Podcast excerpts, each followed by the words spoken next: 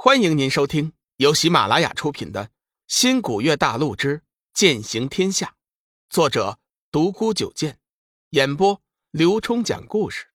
欢迎订阅。第四十九集，欢喜宗主。无耻妖女，看剑！小玉怒喝一声，便持剑前冲。等一下，你一个人不是他的对手。绿衣女子将小玉拦了下来，解释道：“恩人，你可知道他是什么人吗？”小玉摇了摇头，不知道。绿衣女子道：“他便是当年大名鼎鼎的魔门三魔之一的欢喜淫魔百花娘娘。”龙宇想起玄冥子讲的魔门派别，问道。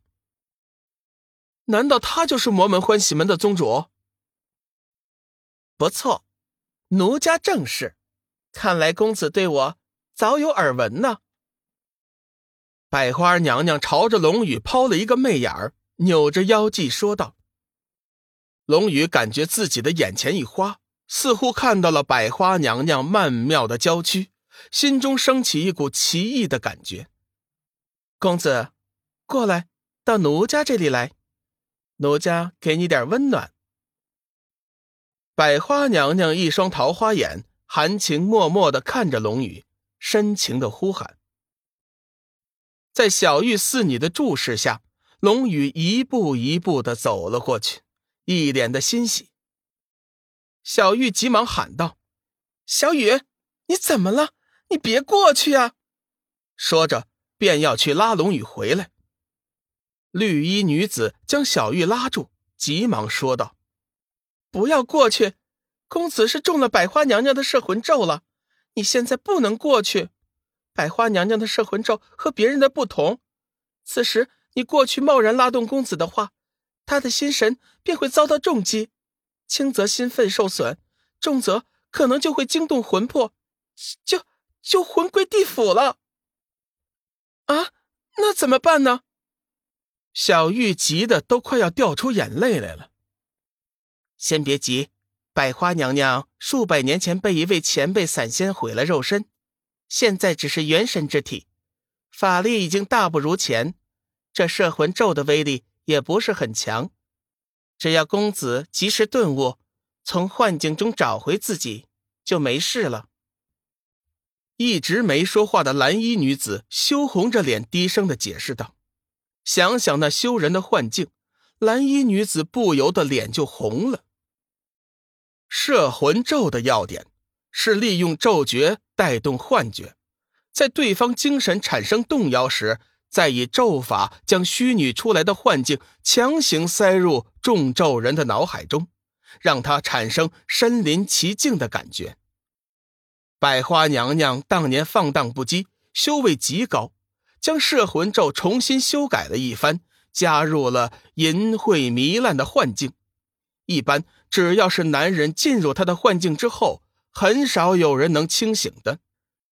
龙宇晕晕昏昏的，一步一步的走向百花娘娘。就在这时，额头前突然传出了一阵清凉的感觉。这种奇特的感觉，如有一阵轻轻的凉风，迅速的吹过他的体内。吹过他的大脑，脑海中的幻觉顿时消失的无影无踪，全身的不适感也随之烟消云散。他微微的睁开双眼，看了一眼不远处的百花娘娘，瞬间明白了是怎么回事。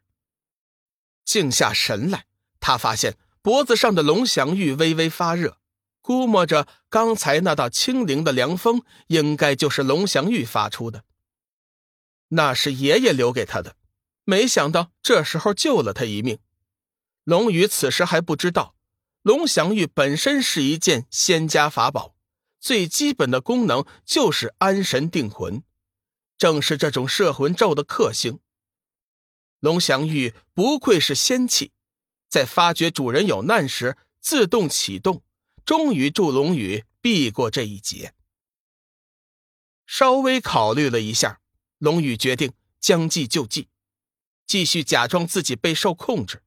等到接近百花娘娘的时候，给她轰上一道天雷符，让她也知道咱爷们儿也不是好欺负的。百花娘娘一边控制着龙宇，一边冲着小玉笑道：“小丫头，怎么样？和娘娘我抢男人，你还差得远呢。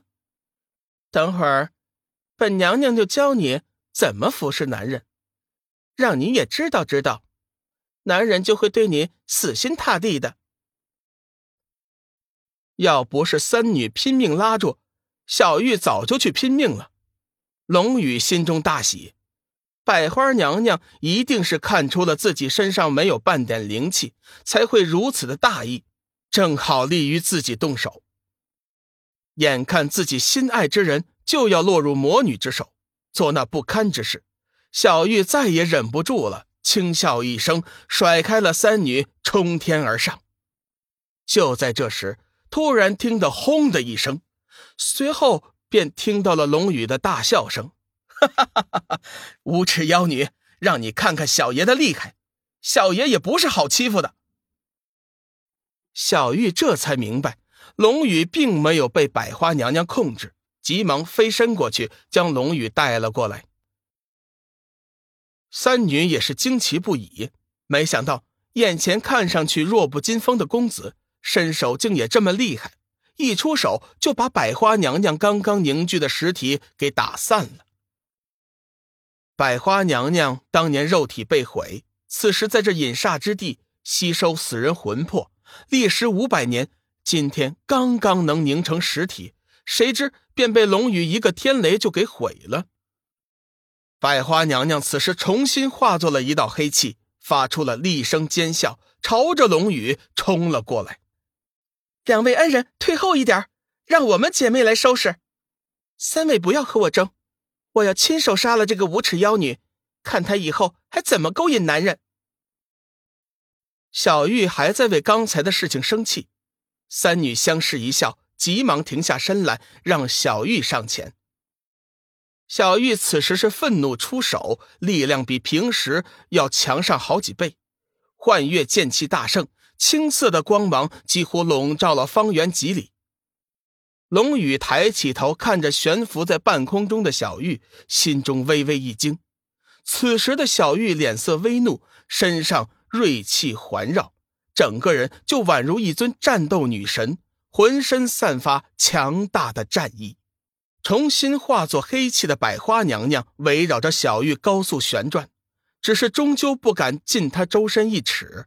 看样子，她对幻月剑气还是比较顾忌的。你们是玄冥子的什么人？百花娘娘慢慢聚成了一道黑色的人影，虽然不如先前的那么清晰，但是依稀也能看出一个人的样子来。尤其是眼睛闪动着绿色妖异的光芒，恨恨的望着小玉手中的幻月。小玉先是一愣，随即傲然道：“玄冥子正是家师。”百花娘娘长叹一声：“哎，怪不得如此厉害，今天真是阴沟里翻船了，没看出你们两个人的来历。算了。”看在你们是玄冥子的门下，我也不打算和你们纠缠了。”小玉说道。“哼，你想逃走？”听众朋友，本集已播讲完毕，订阅关注不迷路，下集精彩继续。